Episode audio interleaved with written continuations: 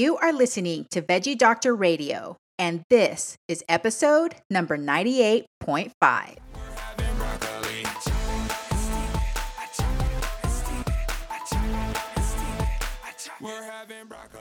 Hey, I'm your host, Dr. Yami. I'm a board certified pediatrician, certified health and wellness coach, author, and speaker. I'm also a passionate promoter of the power of diet and lifestyle in preventing and reversing chronic disease and bringing joy and longevity into our lives. This podcast is focused on plant based nutrition, habit formation, motivation, and mindset so that you can have the tools to live the best life possible. Are you ready to get started? Let's do this. We're having broccoli.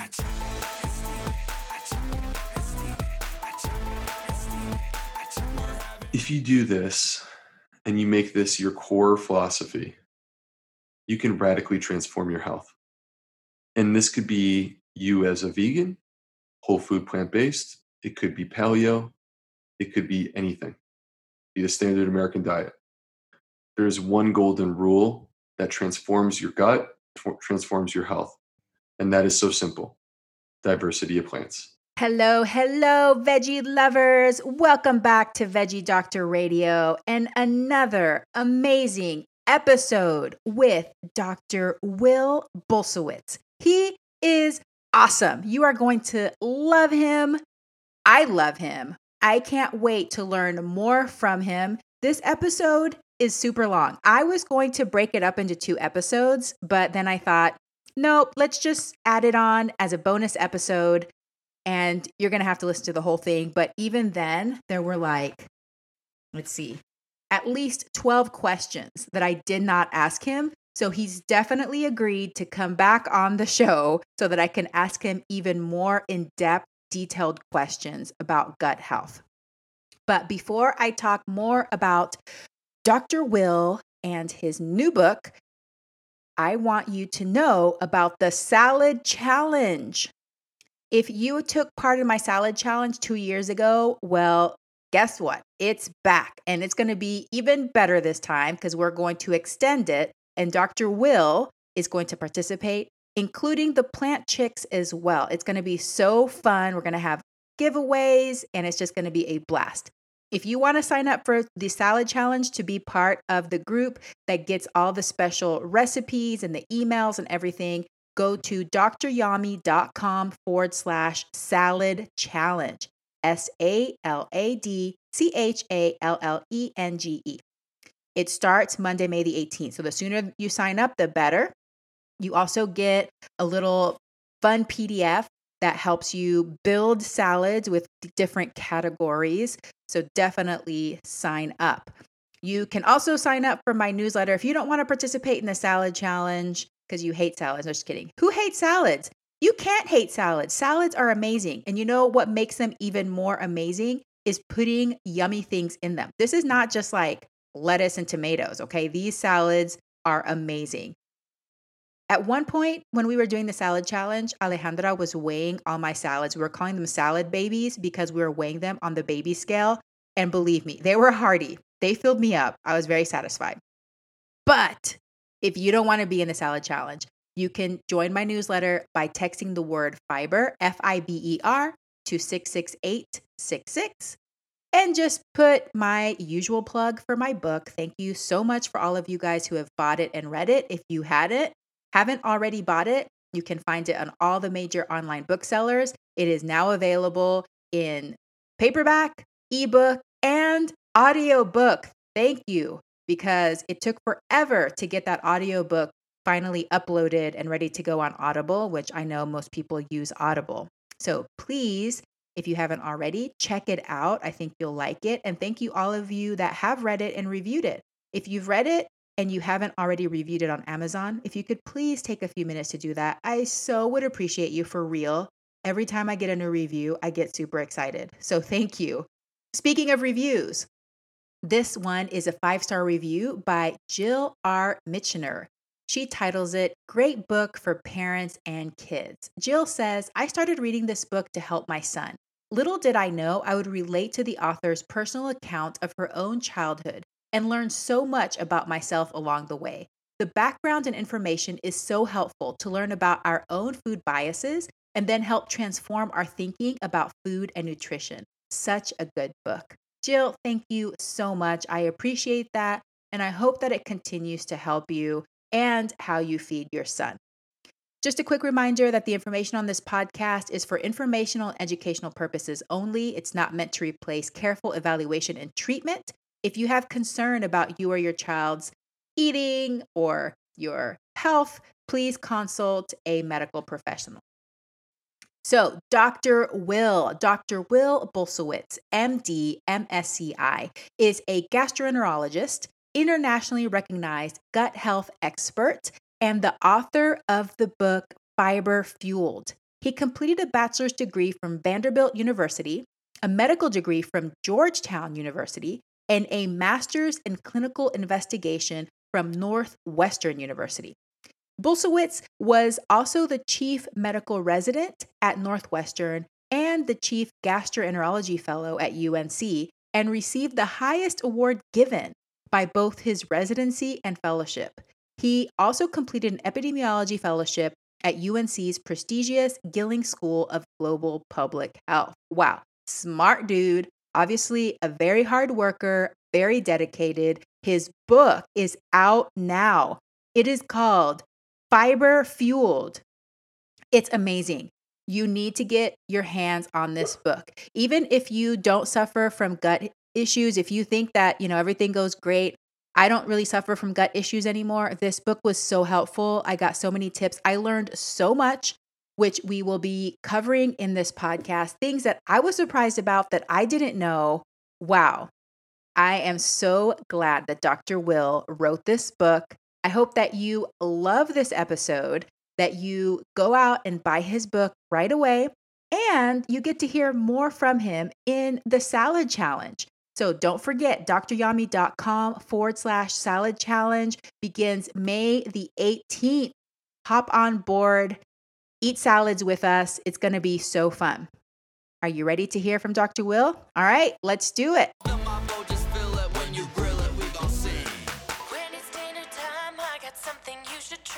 Dr. B, thank you so much for joining me on Veggie Doctor Radio today. Oh my gosh, Dr. Yami, thank you so much for having me on. It's all my pleasure. So this is great. So cool to connect. Well, I feel so privileged. One of the best things I think about being a podcast host is I get to read books before they're released. Hey. Honestly, that makes me feel like super special because I love reading and I love learning. And I just have to say, your book is incredible. And, you know, I do a lot of reading on nutrition. I love learning about the gut microbiome. But some of the things I read in your book just blew my mind. So, things that I definitely did not know before, which is really fun for me. So, thank you so much for taking the time to write this book. That's, I mean, that's a high honor coming from you. well, that's amazing. Thanks. No, I love that. And, you know, it, all I can say is this this book was a pure project of passion. Mm-hmm. Um, like I don't look at this as a financial transaction by any means. Trust me, like I'm not going to be paying off my educational debt with this book. I wish I was, but you know, at the end of the day, what this is is when you feel compelled to do something, when you feel like your life is being like pulled in a certain direction, and you just have no choice but to take it on and do it.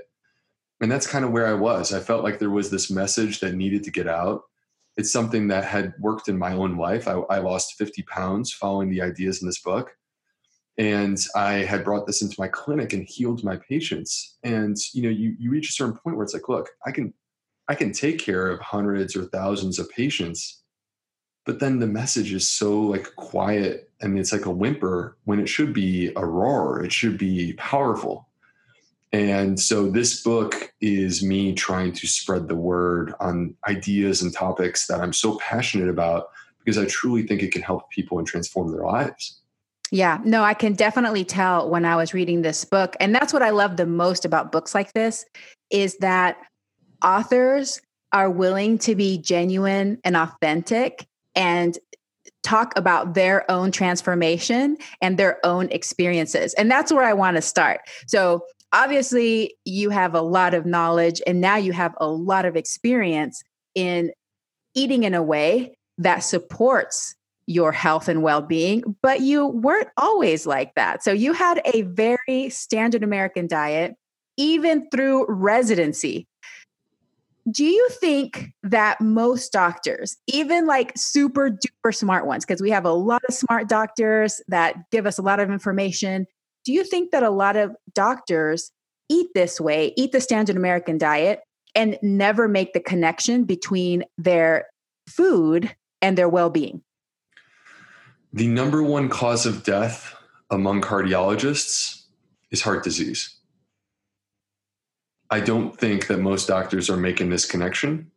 And it's not casting stones at them. It's a product of our educational system, that same educational system that you and I were brought up in. And we worked very hard and dedicated, you know, countless hours, countless weekends and nights to. Mm-hmm. And, you know, the issue is you have to go back to the organization of, of medical education in the United States, which is that we found ways to take on disease states mm-hmm. with pills and procedures. And that was such a novel and powerful idea 50 years ago. And so we invested heavily into that idea of, oh my gosh, if you have this condition, we could potentially reverse it with this pill or procedure, right? And now we sit here and it's 2020 and we realize you're not truly reversing that disease you're patching it up. Exactly. And it's an artificial it's an artificial sense of accomplishment. And you know i sit here and i say now everything that i know is showing me that if you really want to truly reverse disease you have to go to the root of the disease. And the root of the disease is the diet and the lifestyle. Mm-hmm. it's the way that we live in the united states. I was not taught that. I'm a doctor just like you. But i'm also a human being just like you and we are vulnerable to the same mistakes or the same patterns. And you know i was raised eating the standard american diet. I think many kids who grew up in the 80s that's the way that we ate. And i never thought that it was a problem. I was always skinny. I was able to control my weight. I was a great athlete in high school. And you know if you don't feel like there's anything wrong with it i mean it's not like i sit there and thought that having a cheesesteak was good for me you know I never thought that a hot dog was good for me. But maybe I didn't think that there was that much of a problem either. Mm-hmm. Until you get to a point in your life where it comes to a head where it's like, look, I feel horrible. I'm exhausted. I've gained 50 pounds. My blood pressure's up. And I have anxiety. And I need a solution.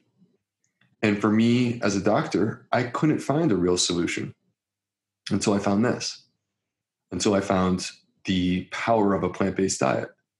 And at the end of the day, and I would imagine you're the same as me, I'm a scientist. Like, I'm a science guy. If the science is not there, then I can't accept it. Right? If a person comes forward with a fantastic study showing that people live longer and are healthier because they eat meat, I would acknowledge it. But that study doesn't exist that study doesn't exist. Instead, what we have is we have study after study after study showing us the powerful of a plant based diet, the power of a plant based diet. And when I discovered that, I found these studies. I was shocked that I hadn't heard anything about this in my medical education. Mm-hmm. And again, I lost the 50 pounds. I reversed the blood pressure issue. I got rid of my anxiety problem. I got my energy back. Writing this book exemplifies everything that I've I'm made capable of by eating a plant-based diet. I'm 40 years old. I'm a dad. I got kids. I invest my time into my family. I'm not cutting that. And I wrote this book at five in the morning over the course of a year because I felt compelled to share this story with people. And the clarity and the focus and the, the neuroplasticity that I needed to make this book possible was because I actually am living what I'm telling you in the book. I'm I'm fueled by fiber. I'm fueled by plants. I love it. No, and that's so many good points there. I bring that up. And the reason I ask that question is because I think we have so many wonderful, compassionate, loving doctors that we see and we work with. And it, it's not that they aren't well meaning, you know? Right. But like you said, it is the nature of our education and what we are trained to focus on, what we are trained to pay attention to, which is I treat disease with medications or surgery or some some kind of band-aid. I don't really go back a few steps and treat the root causes. And so it's not necessarily the fault of doctors but i like to point that out because i think a lot of uh, a lot of listeners might be feeling like when they go to their doctor they don't get supported in this way especially yeah. in specialties like maybe rheumatology, where there's autoimmune conditions, where there's conditions where they're flat out told by their physician, your diet has nothing to do with this. But intuitively, people kind of know that maybe it does, but it might give them an excuse to just keep, you know, doing the same thing. So I think it's important for people to know even though there's lots of great, fantastic, loving, compassionate, smart, super brilliant, research based doctors out there, probably the majority have not made the connection between what we eat and the diseases that we have, or just even our well being, like you said, just feeling better. Yeah, and I think you know part of the issue, Dr. Yami, is that so it's not a part of medical education, right, on any level, and also our system does not support it doctors are busy people. There are no doctors who have a casual lifestyle, or very few. The vast majority are working really, really hard, but we're forced to work within the constructs of the system. Mm-hmm. I'm a full time gastroenterologist. Like writing books and having an Instagram account is something that I do at night. All right. I'm a full time gastroenterologist, and many doctors in my field would look at what I do and say, Why would you do that? Mm-hmm. Because you're costing yourself money to have a conversation about nutrition, a, a high quality conversation, it's not five minutes. Like it really takes 15 or 20 minutes to have an even decent conversation about nutrition. And the problem is that our system has not decided to support that. There is actually no way for a doctor to bill for that conversation. So most doctors would say, well, I could see another patient in that amount of time. Mm-hmm. So why would I do that? And they're not being selfish. It's just that the system at the end of the day, like, you know, people need to understand doctors these days, they're not, it's not about, you know, what time you can get to the golf course. I've, I haven't played golf in like, I don't know, 20 years. It's not about, you know, driving the nicest car. My car has well over 100,000 miles on it. Like, doctors these days are having to deal with the constraints of the healthcare system, which put, which is putting a lot of pressure on them. It's asking for more efficiency, it's asking you to see more, to see as many patients as possible, spend as little time with your patient as possible, and that's literally just to keep to pay the bills and keep the lights on. So, and that's that's the reality of where we live these days. So it's like you said, the doctors are not the enemy and trying to hurt people. That's for sure. I mean, the entire conspiracy theory that sometimes I hear that doctors want people to be sick is absurd. If we wanted to make money off of people's illness, I would go into banking. That's the bottom line. And so it's it's it's um, I think the doctors all they all mean well, but if you don't teach them and you don't encourage them and you don't support them, then what you're going to find is the vast majority are not going to do this. Instead, you're just going to find a couple people like me who feel so strongly with every single fabric in my body that this needs to be discussed that I just don't care how the finances work out. I'm going to do it. Mm-hmm. And that's just, I can't change that. That's who I am. Yeah.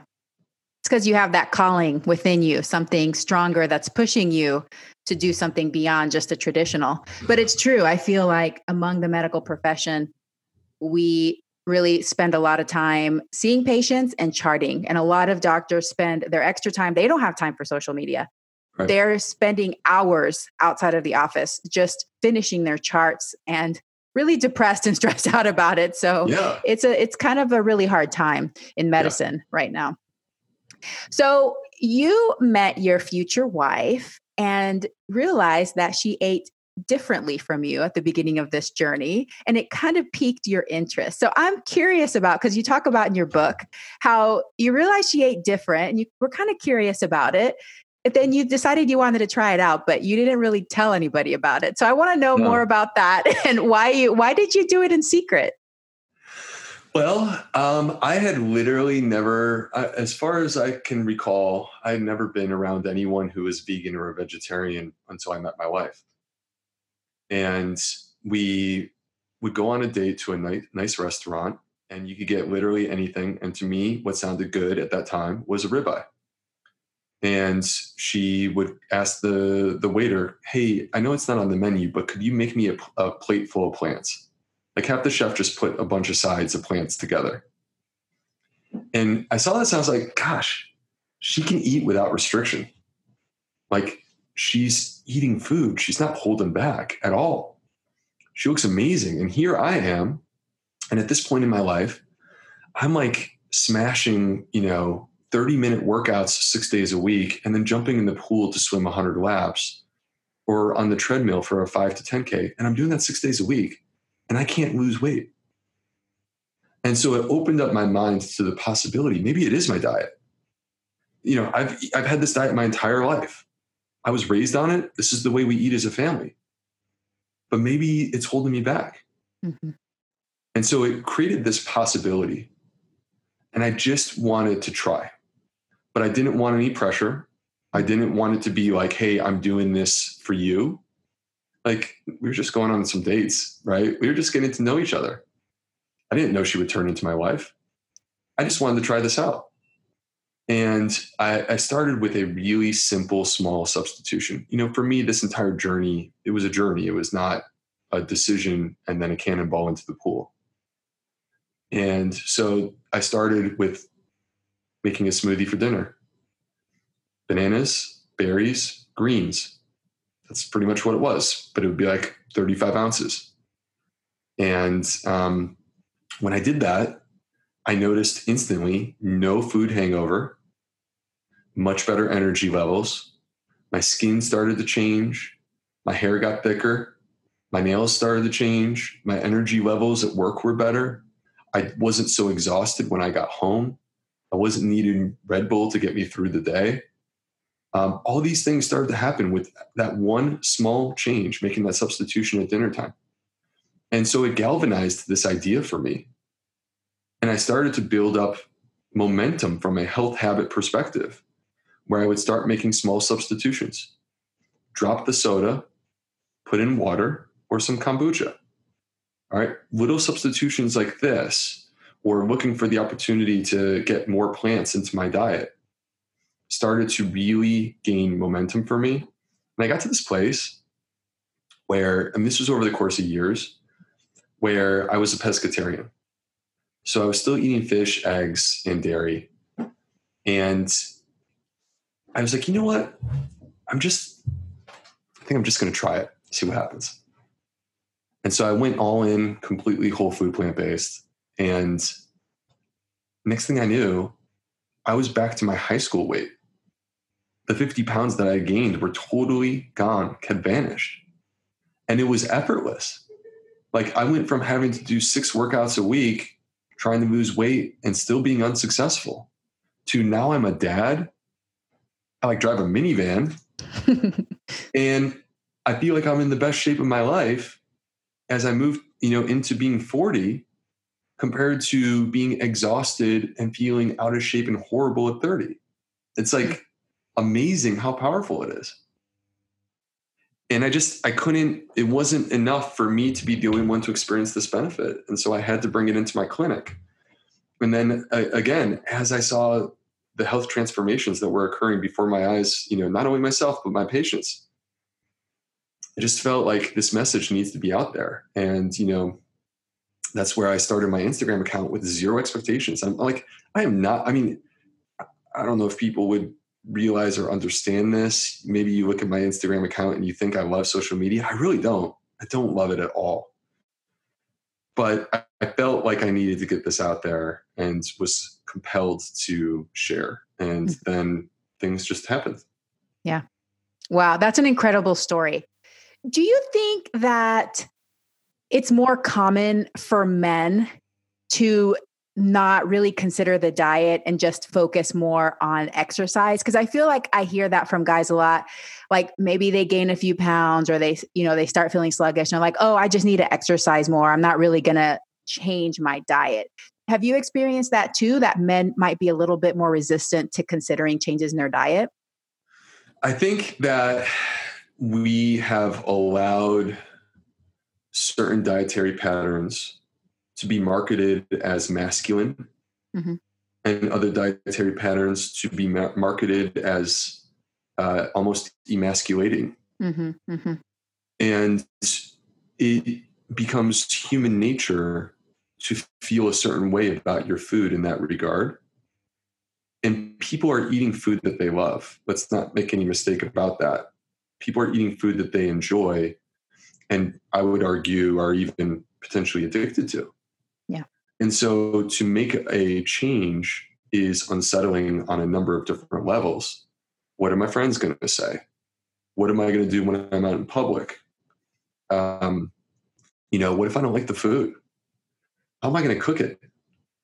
I've never had that kind of food before. I don't even know what to make. Mm-hmm. And these are many of the questions that people ask me when I have these conversations in the clinic, and the, the same feelings that I was having in, in kind of going through this process. And I get it. Like, you know, many guys, it's like you hope that you can exercise your way out of it, but you can't. Yeah. There's an attitude that's like, I exercise so that I can eat what I want. Mm-hmm. You can do that, but you'll never experience the way that your body were, would feel if you were optimally nourished which is an amazing feeling. Yeah. And you know, the important thing I think is being willing and open enough to try. Mm-hmm. Because when you do, you're going to see what you're capable of and be blown away by the difference. Yeah. And I think just like what you were saying is exploring it with an attitude of curiosity and experimentation rather than a feeling of obligation or deprivation because i think that that can happen sometimes too especially with different personality types where some people if they're perfectionistic it has to be all or nothing and if it doesn't work for a week then i'm never going to you know do it again. But what you're saying is that it took you several years from beginning to end from being in the standard american diet to being completely plant-based right 100%. And I think that we're all on this journey in our own unique way. And I, I think a big part of what my book is about is about meeting you where you are. Mm-hmm. Because the average person in the United States right now, the standard American diet, the average person in the United States is 10% plant based. Mm. And they're getting 30% of their calories from meat, dairy, and eggs. That means that they, they are three times more animal product based than they are plant based. And they're getting 60% of their diet from processed foods, which are, you know, I mean, there's just nothing redeeming about processed foods from a health perspective, even if you are vegan, honestly. Mm-hmm.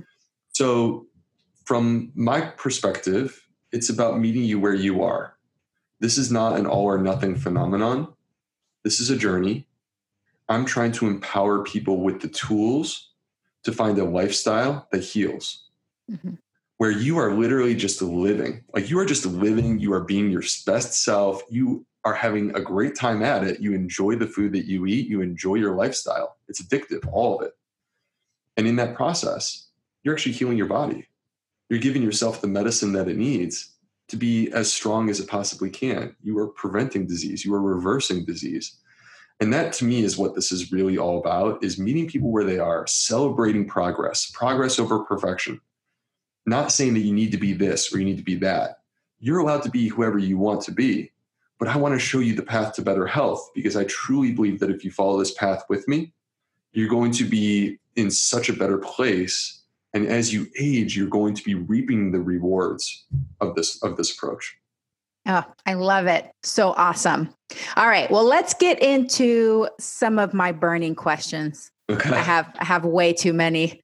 Oh. I hope you have a few days. I'm ready. Let's kidding. roll. Let's okay. Roll. So one of the things that I talk a lot about because I'm a pediatrician is constipation. So, constipation, as you know, being a GI doctor, and as I know, being a pediatrician, is really common in the United States. And so, we talk about, you know, increasing fiber and getting off milk and those kinds of things. But have you encountered people that are actually eating a plant based diet, but still suffer from constipation?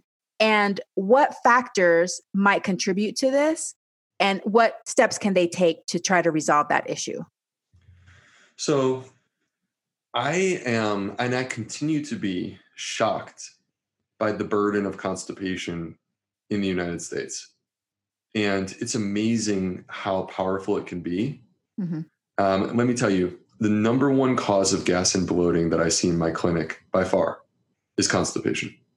The number one cause of gas and bloating yes, it can present where you are straining to have a bowel movement and struggling to have a bowel movement or go several days at a time without a bowel movement.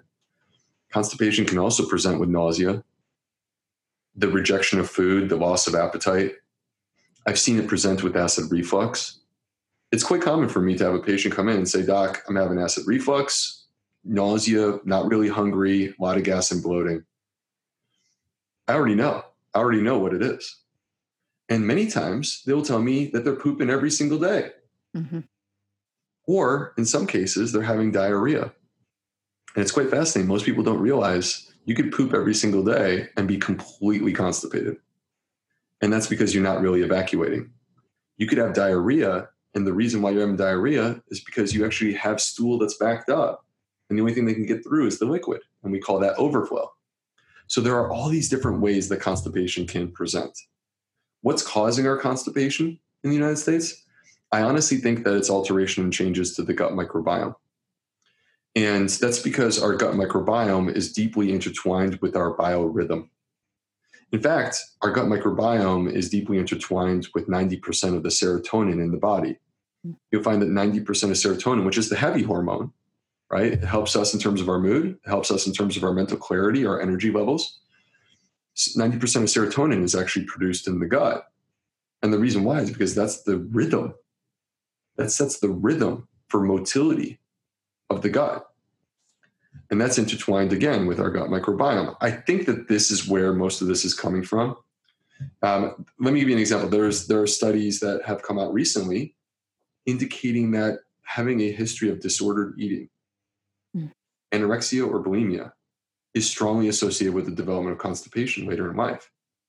Most people don't realize how common these conditions are. They're incredibly common. And I feel like our culture is making them even more common. Oh, yeah. That's one of my bags right there is uh, disordered eating. So, yes, I'm with you well, on that one. So let's talk about that then, because I I don't know how you feel about this, but I feel like the last 20 years, America has been told that their food is hurting them. Mm-hmm. That there are these toxins, phytates, lectins, go down the line, oxalates, uh, gluten, that there are these toxins, that there are these food monsters, carbs, soy, you know, um, wheat that are destroying your health. And, you know, what we get is we get all these fad diets with a laundry list that says you can't have a relationship with this food. You got to break up with it.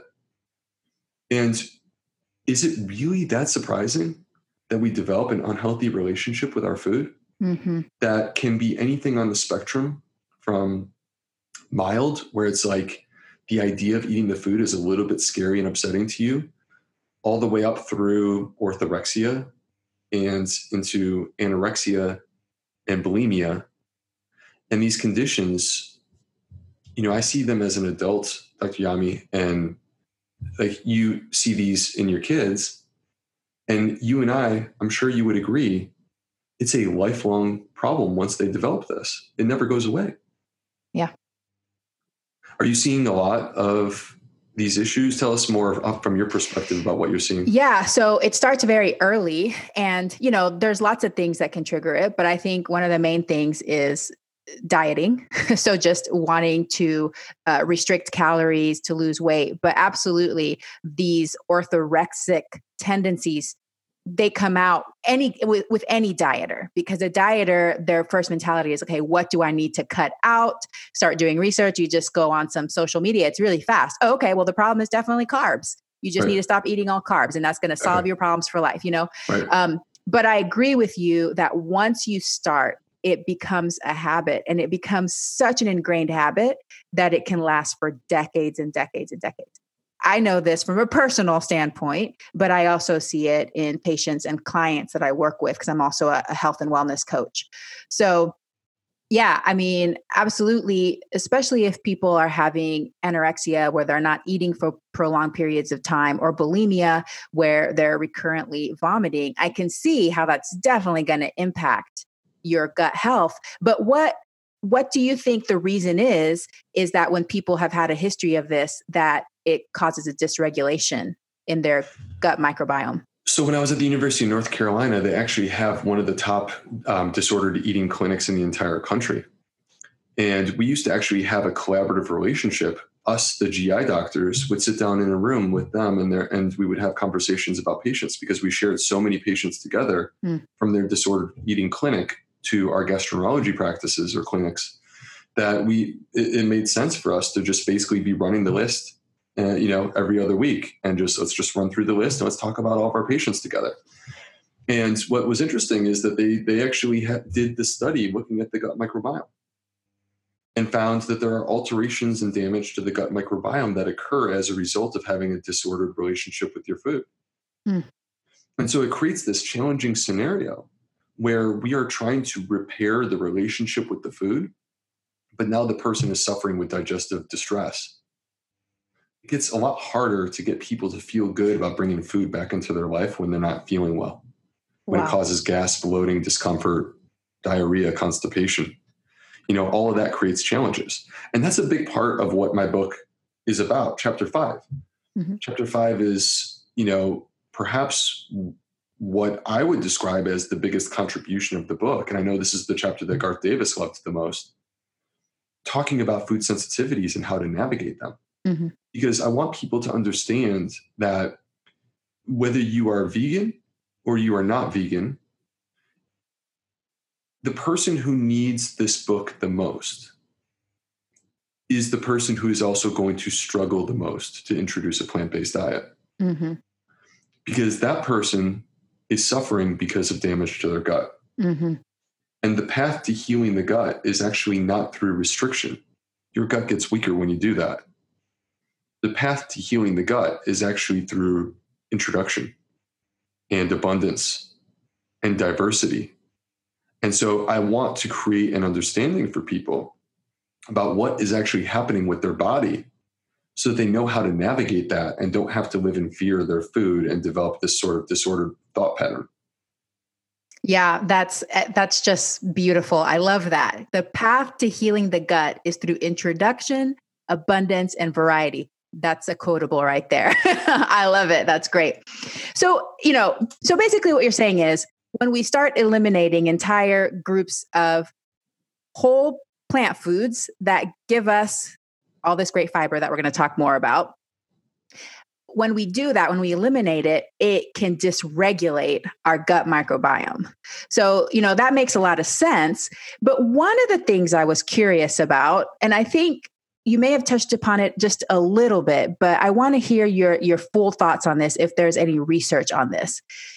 There's a trend now towards prolonged fasting. So people are, you know, getting into the intermittent intermittent fasting and you know, I think it's healthy definitely to have periods of fasting for our gut, we know for our brain health, all that kind of stuff, lots of benefits.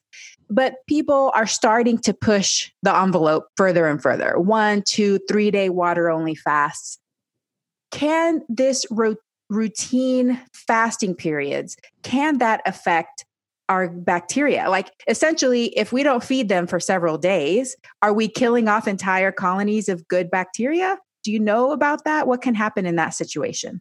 Yes yeah, so the so the answer to this question is that i think that there so there are benefits to fasting. Fasting can be good for the gut at a certain level. It's good for the metabolism. It's good for for insulin sensitivity. It's good in terms of weight loss All right. Um, it's good for mental clarity. But like exercise, there is a threshold that exists where you're taking it too far and you actually start to injure yourself in the process. And so, first and foremost, we were just talking about disordered eating. If you have a history of disordered eating, I would strongly recommend against in- introducing any sort of fasting routine. Thank you. Because I think it, it preys upon, I think it preys upon those vulnerabilities, and the benefits are not so great that you're going to miss them. Yeah. Right. If you have a history of disordered eating, your emphasis needs to be on introduction of foods, on abundance and a variety. That is way more powerful than any fasting routine. Right fasting is such a small player by comparison. When people take fasting and they start, they like double, triple, quadruple down on this, they're taking the fad, the trend, the marketing, and they're running with it so hard that they can actually hurt themselves. Yeah. And in the gut, there's this part of our, our body that's called the mucus layer. Right. And the mucus layer exists as this sort of barrier between our gut microbiome and the rest of our body where we, we would call it the epithelial layer okay so this is sort of like this little buffer that exists separating our gut microbiome from the rest of our body the wall of the colon the wall of the intestines and the mucus layer can change and it, and it, and be altered by our dietary choices and one of the things that happens is when you start to fast there are microbes that exist that thrive on consumption of the mucus layer. Mm. And when this occurs, you will see thinning of the mucus layer. And at some point, it crosses the line to becoming actually harmful. Okay, so fasting from a gut perspective is nice for a short reset. To me, something on the spectrum of 12 to maybe 16 hours but when people are extending this and doing two day, three day, four day fasts, you should not expect that you're going to emerge from this and have a healthier gut than when you started. I'm not really expecting that. And I think you're pushing it too far. And I think that really what you need to do is take a step back and let's look at the broader picture. Fasting is a tool, it's important. It's not the most important tool. It's not worth double and tripling down. What about sleep? What about exercise? What about meditation? And most importantly, what about your diet? Let's start with the fundamentals. Fasting can be one of the tools in your toolkit, but let's not put all your eggs in that one basket and then do it to the point that you actually hurt yourself. Let's take some of that energy, that focus that you have, which is a beautiful and powerful thing that I want to tap into. And let's tap into that energy and let's redirect it to some of these other opportunities. Let's let's try to work on the diet a little bit. Let's see what we can do from an exercise perspective. Let's get some sleep. Yeah. Get back to the basics. Wow. Radical thinking, right? that that was amazing. Thank you. That answered my question so well. And it was kind of something that I was suspecting because as everything in life there's a lot of things that i've experienced myself and the only way i can teach other people is because i've been down that road so it's kind of what i suspected with these prolonged fasts so thank you for that all right well let's talk about dysbiosis what yep. does that mean and why do we need to know what that means so dysbiosis is you know let's start with this quick little introduction to the gut microbiome. Gut microbiome one on one, 101. We are these big, strong humans, but we are not alone. From the top of my head the tip of my toes, I am covered on all external surfaces with living microorganisms that you can't physically see right now, but they're there. And they are most concentrated by far inside of our gut specifically the large intestine, the colon. These microorganisms are numbered on the trillions, like numbers that are hard for us to fathom, a lot more than billions. Take all the stars in our universe in the Milky Way, take all of them. You need 100 Milky Ways to equal the number of microbes that I or you, Dr. Yami, have as a part of your body. All right. And they are incredibly powerful. They've been a part of your life since the day that you were born, of my life since the day that I was born, of human history since the very beginning. it's a part of our evolution. They're a part of our biology. They're far more than our digestion. They are connected to our immune system, which is particularly relevant right now, our metabolism, our mood, the way we think, the balance of our hormones, and even the way that we express our genes, which is incredibly powerful if you think about that. Like, if you could change the way that someone expresses their genes, that's whoa, powerful. All right, so that is the microbiome. And the question is, what is dysbiosis? The microbiome lives in harmony and balance. That's the way that we want it to be. It's conceptually similar to the Amazon rainforest. Imagine this rainforest. It's got all these trees and plants and lizards, snakes, bugs, furry creatures. And they're all living there, and there's a balance that exists, and they make each other better because they're all there in balance and in harmony, right? And when we destroy species, when we destroy trees, we lose stability within that forest. The forest is not as strong anymore, it's far more vulnerable. And then it starts to cave to that pressure and it starts to fall apart. That's what happens in the Amazon rainforest. The Amazon rainforest is an ecosystem. Our gut microbiome is an ecosystem. It's hard to imagine because you can't see it but it's just as much of an ecosystem as the Amazon rainforest. So the same rules are actually completely true. It's about harmony, it's about balance. And when I'm saying that, what I'm referring to is the word eubiosis, EU biosis. The opposite of eubiosis is dysbiosis. Dysbiosis is when you lose harmony, when you lose balance, less good guys, more bad guys loss of biodiversity, less species of bacteria living inside of you. Species and diversity is very important. And when that happens, you are triggering a mechanism where the lining of your intestine starts to erode. You get what's called leaky gut or increased intestinal permeability. And that happens because there's breakdown of these cells called the tight junctions that hold the gut wall together. They break down and open up. And when they open up, you're basically creating the opportunity for stuff to sneak out, leak out of the gut that's not supposed to be leaking out. What happens? What's leaking out? The word is bacterial endotoxin. And bacterial endotoxin is associated with inflammation, inflammation that could be mild, chronic, that could cause Alzheimer's or Parkinson's or heart disease or cancer. Or that inflammation could be severe, acute, powerful, and it could cause you to go into septic shock which is what we are seeing with some of these people who are having COVID 19 virus right now, mm-hmm. is that they get so overwhelmingly sick that their immune system actually becomes the enemy and it can cause their body to completely fall apart. Okay. So the bottom line is that dysbiosis is the loss of balance of the gut microbes. And when that occurs, it's been very strongly associated with disease. Disease of the gut, like IBS or acid reflux or or even autoimmune conditions like Crohn's disease, ulcerative colitis, rheumatoid arthritis, multiple sclerosis, allergic issues, asthma, seasonal allergies, um, sinus issues. Neurologic issues are associated with dysbiosis. Anxiety, depression, Parkinson's, Alzheimer's, ADD, autism, um, hormonal problems. And we can talk about any of these if you want. Hormonal issues like end, uh, endometriosis or polycystic ovary syndrome, and metabolic issues, type 2 diabetes, um, obesity. You know, you look at the emerging list of 21st century problems, and you see that we go down this list, and virtually all of them have been associated with alteration or changes to the gut microbiome, dysbiosis.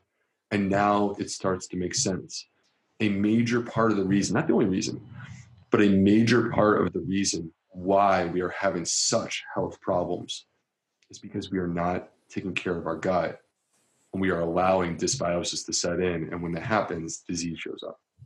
Wow. So the bottom line is we are more microbe than we are human we have more cells in us that are actually not from us. They're microorganisms and they live in a delicate balance inside of our gut, on our skin, everywhere.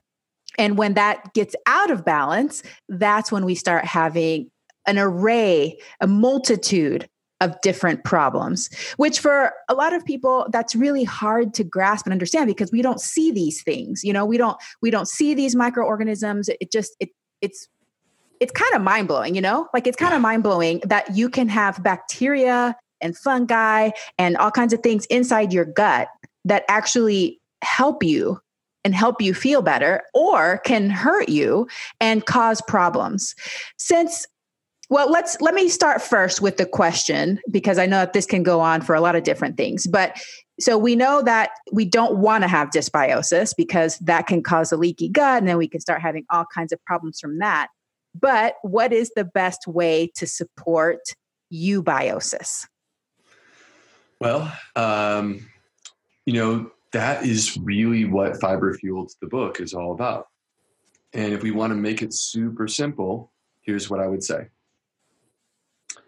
our gut microbes, the healthy ones, the ones that we want to support, they love fiber. That's what they eat.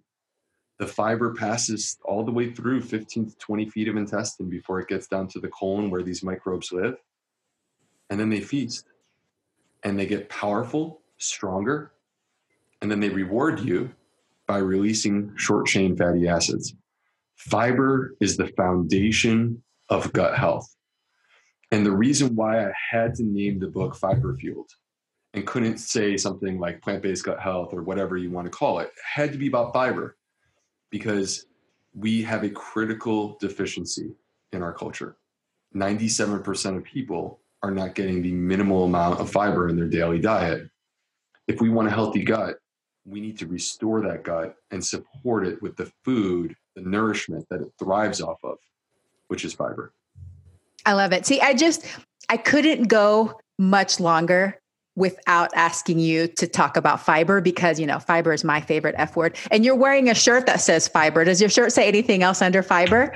What else does it uh, say? Yeah, it does actually. It says make fiber, make pooping great again. I love it. Yeah, right. see? You Instead uh MAGA, it's MAPIGA. so so cute. Okay, so we know that in order to support eubiosis, we need to eat more fiber, which we'll talk more about that in a second. But let's back up. And because we're in currently, the current events are that we're in this COVID 19 pandemic, can you explain a little bit more about how the health of our gut is related to our immune system? You talked about the inflammation, but can yeah. you explain a little bit more so that people understand why that this is important for us to be able to fight off infections? Gut health has never been as important as it is right now. It's always important. This is this is, you know, all health starts in the gut. But to, if you think about how do we make our immune system as healthy as humanly possible? Shocking. It's not with supplements. It's not with supplements. The key is the connection between the gut and the immune system. This epithelial layer, which is that single layer of cells where the leaky gut occurs, and that is the lining of the colon. Let's zoom in on that for a moment. And what you're going to see with this epithelial layer is on one side is your gut microbiome, and on the other side is 70% of your immune system. Mm. 70%. The majority of your immune system is sitting there right next to the gut microbiome. And they are completely intertwined. You cannot separate the two. The reason that we see that gut microbiome is altered with dysbiosis in all cases of allergic and autoimmune diseases is that you can't separate the two. Mm. If you damage the gut, you are damaging the immune system. But the opposite is also true. If you can optimize the gut, you are optimizing the immune system. A healthy gut programs the immune system to be exactly what you want it in this infection. And let me just be clear for everyone listening at home what do you want? The answer is not more. You definitely don't want less, but the answer is not more immune system because a more immune system is what rolls out of control and can actually become your enemy when you get an infection like this the people who end up in the hospital on a ventilator develop a condition called acute respiratory distress syndrome, ARDS. ARDS is actually caused by your immune system in response to the infection. It's not the direct cause of the infection. and it causes the lungs to basically fail, and then you have to be on a ventilator. What we want is we want precision. We want targeted. We want to get the right soldiers on the battlefield fighting this virus. But then the rest of the immune system, we wanted to just be like, whoa, guys, you guys chill out. You stay on the sideline. This is not your fight. Okay. We don't need you, you know, dropping bombs everywhere and blowing everything up. We need you to just chill out. And that is exactly what happens with a high fiber diet. There was a study that was done where they looked at a high fiber diet versus a low fiber diet. And by the way, this is in an animal model. And by no means am I saying that I love animal research, just to be completely clear. I'm just sharing with you what the study showed. And high fiber diet versus a low fiber diet among mice that were infected with influenza, respiratory virus. And the, the study researchers were shocked when the animals that were eating a high fiber diet lived longer with less symptoms and objectively had better function of their lungs. And so the researchers said, well, why? That, that totally surprised us. What is it? And here's what they found by consuming fiber, the mice activated the fiber with their gut microbiome and they released something called short chain fatty acids.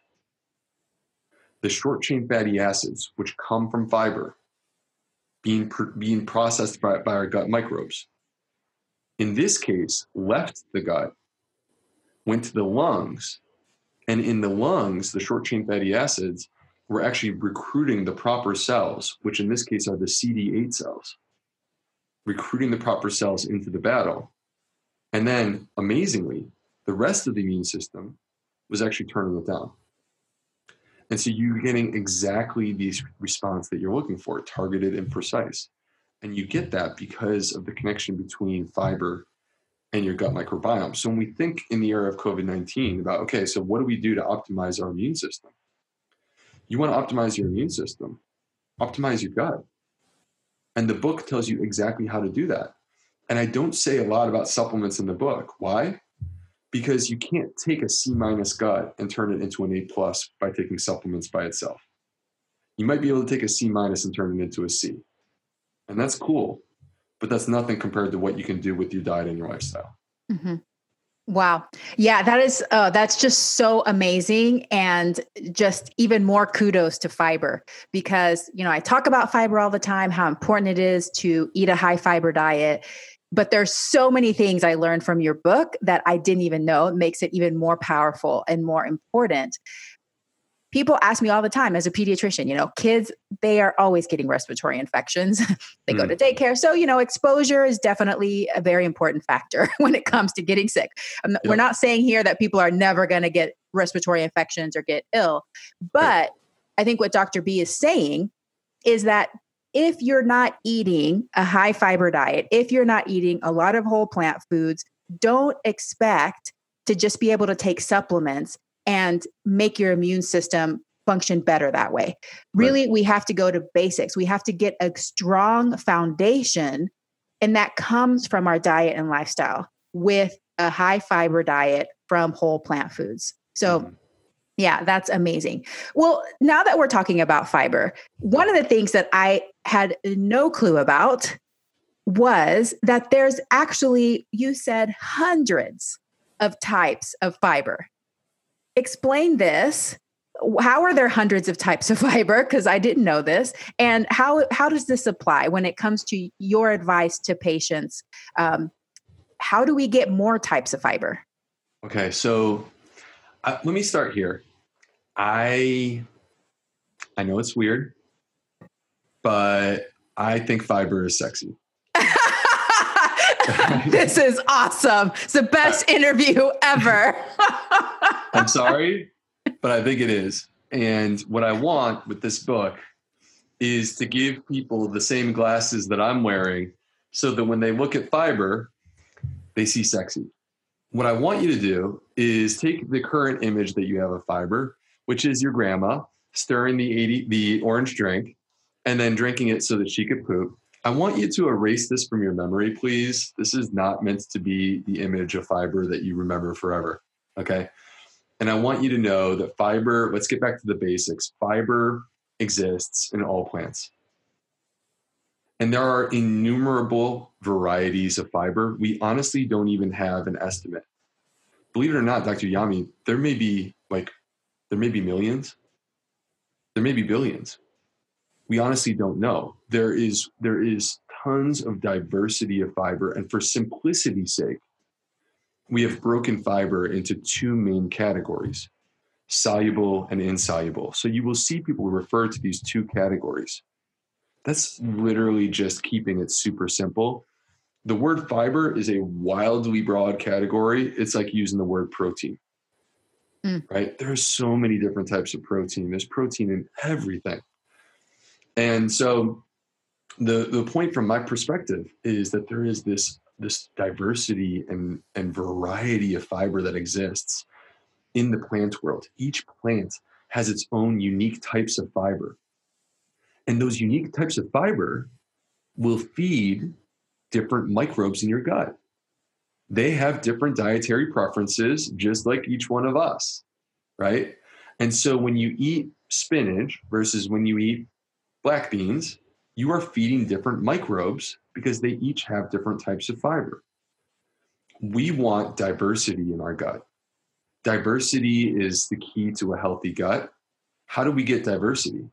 You get it by supporting as many different varieties and species of bacteria as you possibly can. And the path to doing that is by having diversity within your diet in terms of the plants. Diversity of plants is the solution. It mm-hmm. is the solution to a healthy gut. And that's not just me being intuitive and laying out an argument. This is actually science. The biggest study to date to ask the question what is the number one predictor of a healthy gut microbiome? This comes from the American Gut Project, the biggest study to date to allow us to answer this question. What is it that makes a healthy gut microbiome? There was one thing that came out of this study more powerful than the rest the diversity of plants in your diet was the single greatest predictor of a healthy gut microbiome. And so, from my perspective, we need to shift our thinking. And I don't care if you are 100% whole food, plant based, no oil, and you're eating that diet, or you are someone who is at 10% and you're eating the standard American diet like I was a few years ago. Either way, it is so simple for us to introduce this into our routine diversity of plants. I'll give you a quick example. I, I, by the way, I would love to hear like you know about how you do dietary diversity in your household. I'm going to give you a quick example for us. We're, we're human. We eat normal meals like any other family. Sometimes we don't want to spend 30 minutes cooking. So sometimes it's it's you know pasta and tomato sauce. So we will get organic whole wheat pasta and we'll get our tomato sauce. That is two plants. But what we'll do is we'll jazz it up onions, garlic, mushrooms, sometimes some zucchini, and then hit it with the fresh herbs basil, parsley, oregano. And like it was almost no effort. And you just went with a dish from two from two plants to where like so easily you are up to like seven, eight, nine different plants. And not only is it effortless, it is better for your gut and it's better for your taste buds. It tastes better. Mm-hmm. So it's a winning combination. If you guys have any dishes at home that you like to do? Like that? Yeah, I mean, definitely pasta is an easy one because you can load it up with all kinds of veggies and taco night we try to do different things like that. What other kind of herbs and greens can we put in there? But that's actually a question i had for you is what does diversity mean? Because i feel like just like any family you end up you settle into your favorites you know? Mm-hmm. and um i have to say that one of my biggest uh i guess sadnesses about this whole coronavirus thing is that everybody i guess it's both a good thing and a bad thing. The beans are sold out at all the grocery stores. Mm-hmm. so I'm hoping that all my families that don't eat beans have learned to make beans and they're all, all, eating beans. But that makes it so that I'm having a hard time finding beans. But I will say, I've realized that I kind of settle into my favorites. Like I love chickpeas. So I cook chickpeas almost every single week. I love brown rice. So I cook brown rice almost every single week. Yep. So, what does diversity mean, and how much do we need to push ourselves out of our comfort zone like, do we need to be more deliberate about, like, okay, I need to eat a different grain every day? Like, does it have to be day to day, meal to meal, or can it be more like month to month or seasonally? Like, what does diversity really mean to you? Well, so at, at the end of the day, what this what this means to me is that your general diet is going to include more varieties of plants. And I don't put rigid rules in terms of, oh, well, month to month or seasonally or week to week in this study, to be clear, in the American Gut Project study, they used a threshold of 30 plants. Okay. All right. So, but I also want people to understand that if you get into the statistics of the study, what you would realize is it's not necessarily that 30 is a magic number. They had to draw a line somewhere, so that's mm-hmm. where they chose to draw the line. But you could you would be even better with 35 mm-hmm. or even better with 40 right? So there is no such thing as like this magic number. To me, this is a pervasive idea. Mm-hmm. This is a foundational idea for me from a dietary perspective. So, you know, when you get introduced to a plant based diet or a vegan diet, you start thinking about, okay, I want to eat plants, right? And let's modify that sentence. I want to eat plants in variety. Mm. And if you bring that with you into the moments where you're dealing with food in your life, it becomes very easy to introduce this and not have it be an obligation or a list or a number. I'm very anti that actually. I'm very against lists. I like simple. All right. Here's one rule this is the golden rule for plant based gut health. This is the golden rule, and it will continue to be 50 years from now because this is our biology. Eat a variety of plants. Mm-hmm. Done. Done. Mm-hmm. One rule. That's it. I'm out. you know? And so when you go into the supermarket, if you want to hear my voice, diversity of plants. Hopefully it's not too creepy. Diversity of plants. All right. You go to the supermarket, you're in the produce section. That might mean you pick out something that you haven't had before. That might be that instead of the brown rice this week, you can try some sorghum. Some of these other grains are so fun, mm-hmm. really cool. Farro, um, it may be that you're making your chili and you know you're going to be making your chili and it's going to be a crock pot thing. And you go, you know what? Normally I just get the kidney beans. This time I'm going to get the kidney beans, the black beans, and what the heck? I'll throw some chickpeas in there. All right. So you're thinking about it in the supermarket. You're thinking about it at the salad bar. For me, when I'm at the salad bar, it's so easy. If it's a plant, it's in there. Mm-hmm. And it's just a question of how much. Right. And you do it to your taste or to what you're what you're able to tolerate from a uh, gut perspective. And um, and when you know I'm at the dinner table and we have all these choices, to me, it's diversity of plants. So if you make this a foundational idea, it's just so simple. Diversity of plants can deliver. And you know, I don't worry about counting grams of fiber. And I don't keep a list of plants. You can do that. But I do with every meal think, how can I jazz this up just a little bit more and get an extra one, two, or three plants? Mm-hmm. But yeah, and I like how whenever you're talking about making a meal, you're thinking not just about the grains and the beans, but how can I also add herbs and spices because that counts too, right? They're so good. They're so good. I mean, yes, they they 100% count too. And what's beautiful about those foods, herbs and spices, is that the part of the of the plant that tastes good is also a phytochemical that heals. Mm-hmm. Mm-hmm. And that's something that's naturally embedded in our food. You know, plants have beautiful colors. Those beautiful colors are because of the phytochemicals that heal. And when you think about the healing power of plants, the medicinal nature of these foods that exists, it's fiber, it's the phytochemicals, and then the other part that people don't realize is that the plant has a microbiome too. Mm. And there's actually probiotics that live on the plant and that may interact with your body too. And all of those things are there and powerful and designed to heal. That's awesome. Yeah. And whenever you brought up the, you know, the comment about the phytochemicals, it reminds me of how that's analogous to what you're talking about fiber is that there's so many different phytochemicals, so many different antioxidants.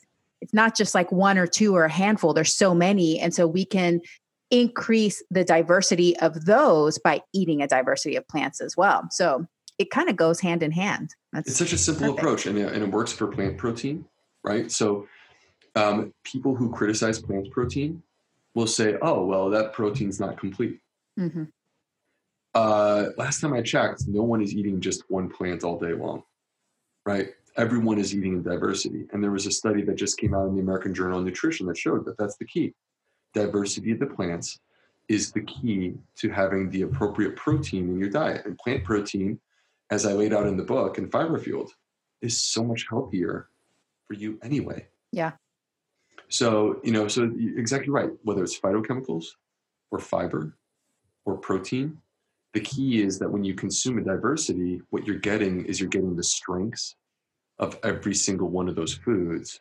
And you don't have to worry about the weaknesses because you're not overeating one thing. You're eating everything in a, in a balance. And that's leading to better gut health. But honestly, that's leading to better health throughout the entire body. Yeah. Oh, I love that. That's beautiful. And one of the things we've done recently, not just for environmental sustainability and to support local business, but also to push myself out of my comfort zone when it comes to including a diversity of plants is I subscribe to a local produce produce box. So it's organic and then they bring me you know things that are seasonal and there's some stuff in there that i'm like ah, i'm not sure how to cook it and it makes me a little bit uncomfortable because i have to look it up and be like okay how do what do i do with this but it is pushing us to try things that we don't usually try just because I'm used to it and it's easy and I know exactly what to do with it. So I think that's another thing that people can try too if they need just like a little push is, you know, there's lots of different services now that even deliver nationwide that will uh, introduce you to plants that maybe you've never had before. I love that. And you know, it's interesting because there are literally most people would never realize this. There are literally 300,000 edible plants mm. on the planet 300,000. But our food supply, our food system has really whittled that down to the point that most people don't have access to even 50. Yeah. And so it's nice when you can find something new because gosh, isn't life about ex- like exploration and trying new things and mm-hmm. tickling mm-hmm. the tongue and just kind of seeing what happens? And you know, that's part of what I made sure that my recipe guide, which is the fiber fueled four weeks, over 70 recipes, you know, weekly shopping lists, the entire program. I mean, basically, it is the program. But I wanted to make sure that included a variety of flavors. So it's not just diversity of plants. It's it's like you're taking a culinary tour around the world and trying all these beautiful flavors from Ethiopia and India and Thailand and Vietnam and, and they're all beautiful in their own way and and can tickle the tongue because they're all so different. Yeah. And this is good for kids too. You know, this is what I talk about in my book and as a pediatrician is when it comes to children accepting foods, it really is about exposing them and being consistent with exposing them to a variety of foods. So that is how kids learn to accept new foods is repetition, consistency, repetition, consistent, just keep doing it. And so if they grow up in a family that this is the habit, we're going to eat a variety of plants. We're going to try new things. We're going to be open to it. They're more likely to accept that for their lifelong habit too. They're not going to be afraid to like try a new plant, try a different bean. You know, it's already going to be part of something that they do. But do you have any tips to like how any tips for your house of how you get your kids to try new plants and to get that diversity? Like is there any little tricks that you have? Well, there's lots of different things I've tried. When they were smaller, and I would take them to the store with me, I would have them pick something that they wanted to try. So pick yeah, a new fruit, nice. pick a new vegetable. That's always like that. fun because they're like, "Ooh, this looks cool. I want to try this." And you know, yeah. sometimes they would like it, and sometimes they wouldn't. Um, and so that worked a lot. Definitely having them involved, preparing, helping look for recipes. We talk about things, uh, having them rate the meals that I make so that they feel like they have some control over it. But now that they're older and we have such a good relationship with meals and food in my family, they just trust me. I just yeah. cook and they eat it and it's fantastic and I love uh, it. It sounds great. I would so. hang out there too. I would hang out there too. No, I think that's I think that's amazing and all those are great ideas. And sometimes what we do too is just trying to keep it fun, you know? Mm-hmm. So um like for example, my son we know loves to dip. Mm-hmm. So hummus and like a nice vegetable veggie crudite plate where like he's got all these choices. He loves that. And then the other thing that we'll do is sometimes we'll like um, use cookie cutters mm. and apply those shapes. And so, like, my son has been really into this pumpkin shape recently, and we'll do that for, with a sandwich or we'll do that with whatever. And um, it just kind of works really well in terms of getting him excited and making it more fun. Oh, that's so cute. How old is he? So, my little man is three. Aww. He's like the size of a five year old. He's huge. He's, a, he's a, too many too many plants. All that those beads and fiber. yeah, no, totally. It's like it's hilarious how you know they're like, oh, you need you need to drink milk to be tall. It's like my son has been beyond a hundredth percentile for a while. He actually was at his third birthday bigger than an average four year old. Oh goodness. And so yeah, and he's never had milk. We yeah. don't drink any dairy at all. So, um, so that whole myth is ridiculous. And then I have a daughter who actually today is her birthday. She just turned six. Aww. And so, yeah, my sweet little girl. Um, so we're having a lot of fun, but my kids are pretty young. Yeah. Well, what a gift to them to be able to grow up in a house where their parents know the power of food because this sets them up for a lifetime of health and well-being and i love that and i hope that more families see that that it and it doesn't have to be all or nothing so like you said start where you are add more plants but let me go back real quick to this diversity thing because yeah. like we talked about at the beginning of our conversation there even in the plant based world, are people that are afraid of uh, certain macronutrients, one of them being carbs. That is the, the one right now that has the most fear, I think, is carbs. So, definitely, even for people that are plant based, they try to reduce, you know, don't eat grains. And now there's even a movement for more people to try vegan keto. So, I would like to know what your thoughts are on vegan keto and could that have potential effects on our gut health? So I I love the idea of people who are motivated and willing to make dietary changes in the interest of their health. I celebrate those people, period. I I regret that what they have been told as options are oftentimes actually not that good for them.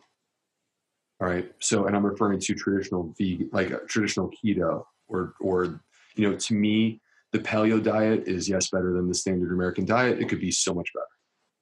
It could be so much better. So, with regard to vegan keto, it's trendy. I don't really see where there's the tremendous advantage to a vegan keto as opposed to a very balanced, diverse plant based diet. I don't see the advantage to that. You're making most of your diet out of dietary fat. Dietary fat is clearly going to have some effects in terms of your insulin resistance. And we don't have studies to say that this is in your, the best interest of your gut microbiome. You can't do a vegan keto diet without being at least partially restrictive in, in your approach. Mm-hmm and overemphasizing the fat based food products. So, what I would say about it is this if this is something that invites people into consuming a plant based diet, and then they realize that this is number one, probably not that good for them long term, or number two, that it's not really sustainable, and therefore they decide to move more towards a diet that is about abundance and variety and eating plant based food, but without restriction. I think that in that setting, it's a good thing. Mm-hmm. But what I fear, what I fear is that there are trends within the vegan movement that are restrictive vegan diets, and that includes plant based keto, and that includes fruit only, or raw only. There are these restrictive versions of veganism, and I don't think that those are actually the healthiest diet. Mm-hmm. So, and I, I feel like when people follow these paths where it's like, I'm going to do a restricted vegan keto, or I'm going to do a restricted paleo keto, no beans, no legumes, uh, no um, whole grains, I feel like they're setting themselves up for failure. And unfortunately, many times what you see is because these are trends and not necessarily scientifically validated approaches, what you see is that this is being done by like influencers on social media, and then they don't feel well, and then they bail on veganism altogether and say it's the carbs that are the problem. Mm-hmm. The carbs are not the problem, the carbs are actually the solution. And the book, you know, Fiber Fuels, my book, lays out why that is the case. And when you restrict yourself of, you know, an entire macronutrient, you're actually causing harm to your body. Yeah. So I, I feel like some of these ideas are misguided.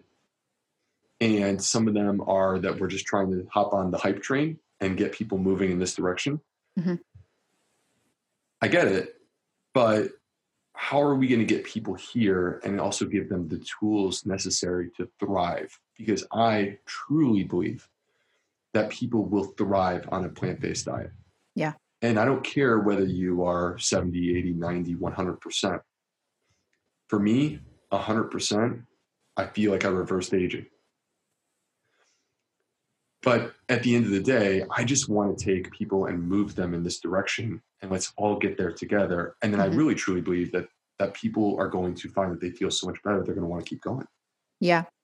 And with people that start some of these restrictive diets, just like we talked about at the beginning of the conversation, can it take them a little bit longer to get back to their diversity, especially if they've been doing it for a while? If they've eliminated some of these foods, especially the beans and the grains, then they try reintroducing them and they're like oh i told you i can't eat that. I'm instantly bloated. Yeah, so can, uh, should they expect just like you said this book is really for these people that are, might have a harder time.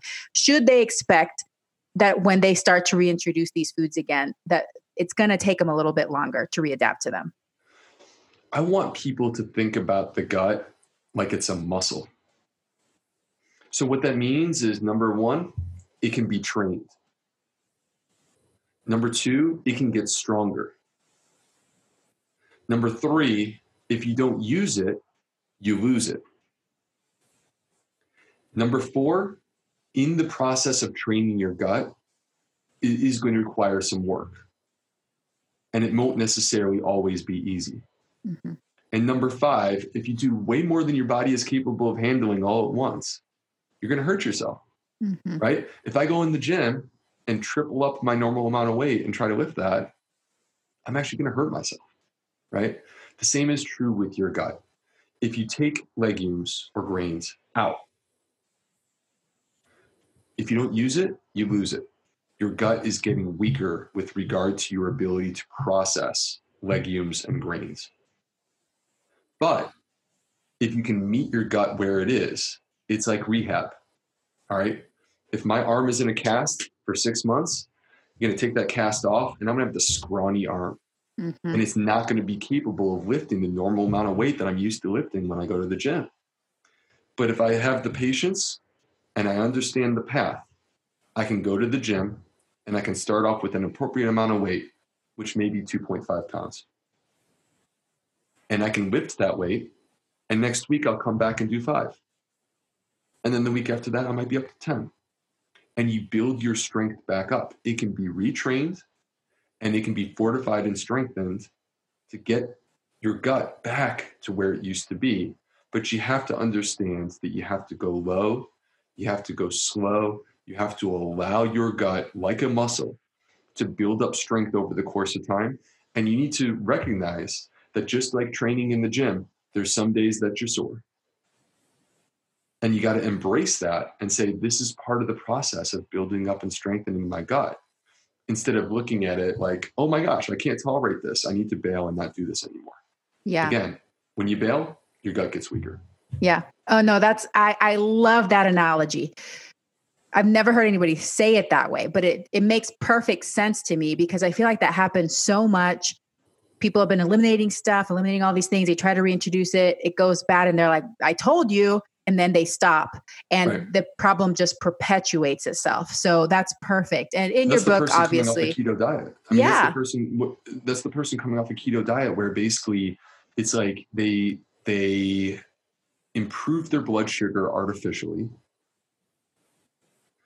by eliminating carbs, which is conceptually similar to having a bum knee and saying, I'm not going to walk. Mm. Right?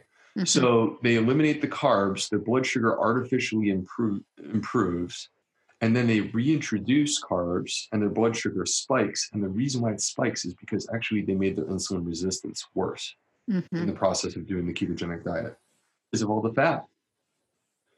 So, you know, to me, I want people to understand it's the result of the diet that puts you in this position. And we have a process to work through to get you there. And that's what the book is about. I love it.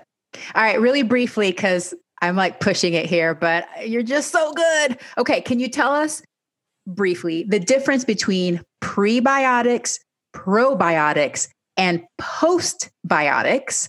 And who benefits from supplementing prebiotics? All right. Prebiotics, probiotics, and postbiotics. It's an entire chapter in the book. so, one sentence. I'm just joking. all right. Prebiotics are food for the microbes. Probiotics are the living microbes. When you take a probiotic, it's in a capsule, but inside of us, we have probiotics. They're already mm-hmm. there postbiotics are what happens, what is produced by these microbes when you feed them the prebiotics. Mm-hmm. You can't produce the postbiotics, which, by the way, are the healthy part. Like at the end of the day, this is literally all people don't realize. It's not about probiotics, it's not about prebiotics, it's about postbiotics. Mm-hmm. That's what it is all about. It is about what the bacteria actually produce that heals our body. And you can't produce the postbiotics if you don't have the prebiotics.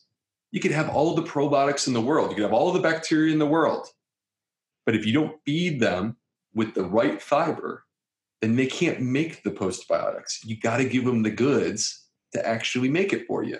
Mm-hmm. So, the prebiotic supplement, who benefits? If you come to see me in my clinic, I'm going to tell you right now, there is almost a 100% chance that I'm going to recommend prebiotics all right. And I'm a huge believer. I actually don't take a probiotic myself, just to put that into perspective. I'm happy to elaborate on that if you want me to, but I don't take a probiotic. I actually take multiple prebiotics and I do it every day. And I eat a 100% whole food plant based diet. And the reason why I do this is because I have my diet, I have my diversity, but I also am targeting my gut microbiome with the prebiotics and I have noticed a difference, not to be too graphic, I've noticed a difference in my bowel movements. It is what it is. I love it. No, and I love how in your book you talk about these blissful bowel movements. I love it. I mean, it's just really, especially for me, I suffered from constipation for over 30 years of my life. So um, I know what a blissful bowel movement is and I love it. so that's great. Okay. Well, thank you. I know that I, I pushed you to simplify that a little bit. And for listeners that want more detail on the prebiotics and all, because you talk about a lot of different prebiotics in your book. So definitely go and get a copy of Fiber Fueled if you're interested in learning more about that. But basically, what you're saying is that pretty much everybody can benefit from taking a prebiotic. I honestly believe that. Awesome. Okay, well, we are winding down here. I have so many more questions, so it's it's too bad I can't interview you for days. But I want to know what you wish more people knew. I wish that people knew the incredible power of short chain fatty acids. We touched on them earlier in the interview when we were talking about the viral infection and trying to optimize the immune system. They optimize our immune system, they lower our cholesterol, they reverse diabetes. They actually are the thing that makes us feel full when we eat a meal. That way we don't overeat. So they contribute to having a healthy weight. They actually prevent cancer, like directly. They are able to prevent cancer. They're good for our heart. They're good for our brain. They cross the blood brain barrier.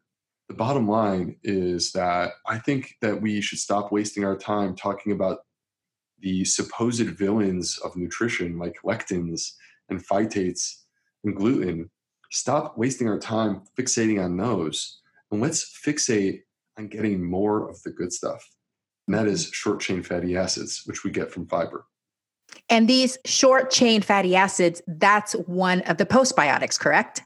They're one of the postbiotics. Yep. And you get them from fiber. And there's literally an entire chapter in the book where I talk about not only do they heal the gut, you want to reverse leaky gut?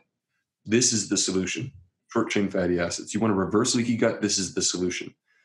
But it goes beyond the gut. They spread throughout the entire body. They get into the bloodstream. They go all the way up to the brain and they can contribute to brain health, to heart health, to metabolic health, to immune health, hormonal health, all the way down the line. So fascinating and so incredible. Well, what personal habit are you most proud of? How did you develop it and how do you maintain it? Oh, wow. Um, gosh. So I, I, I, have to say, I mean, I guess this, we led the show and we're coming full circle here. I am most proud of the dietary changes that I made because for me, that was not a small feat. Mm-hmm. I was used to eating a certain way. I had never even been exposed to this. And to discover this and follow that piece of string and end up in a place where I lose 50 pounds and feel like, you know, 10 years younger, even though I've aged 10 years, and bring it into my clinic. And then to strangely be here on this call with you as an advocate for plant based gut health is incredible and i'm a i'm a big planner. Like i always have a five year plan and think i know what's going to happen. This was not the plan. So and here i am. So i think i'm most proud of that because it changed my life on so many levels and i'm passionate about trying to share this message with people because i think it can transform their life too I love it. Well, I'm so glad. And I want to thank your wife. So, thank you to your wife for being the inspiration that gave you the curiosity to try it, which has led to such a big component of your career and a book. I mean, that's incredible. That is so amazing. So, congratulations on that. Well, Dr. B, how can listeners connect with you? And can you tell us about what services you provide? Um, so, if you want to connect with me, come i invite you come hang out with me on instagram. My account is the gut health md i i have a website. It's called theplantfedgut.com if you go there you will find my covid-19 resource kit. You will also find my um, uh, science of fiber fueled um, uh, essentially it's the science manifesto. I believe in transparency of references. You will get every single reference from my book you also get an introduction to research. I want people to have some of the tools to kind of understand the thought process behind how I came to finding these 600 references. So all of that is on my website. Um, I have a community with me, the Plant Fed Posse, and so you can sign up for my email list. You'll get all that information. Awesome. And then, Sorry. Uh, oh no, I was going to say, where do you practice, and do you have space for more patients in your clinic? So I'm in I'm in a traditional gastroenterology practice in, in Charleston, South Carolina. Um, I would love to create the way for me to connect with people one on one in the future, and I'm looking at ways to potentially do that.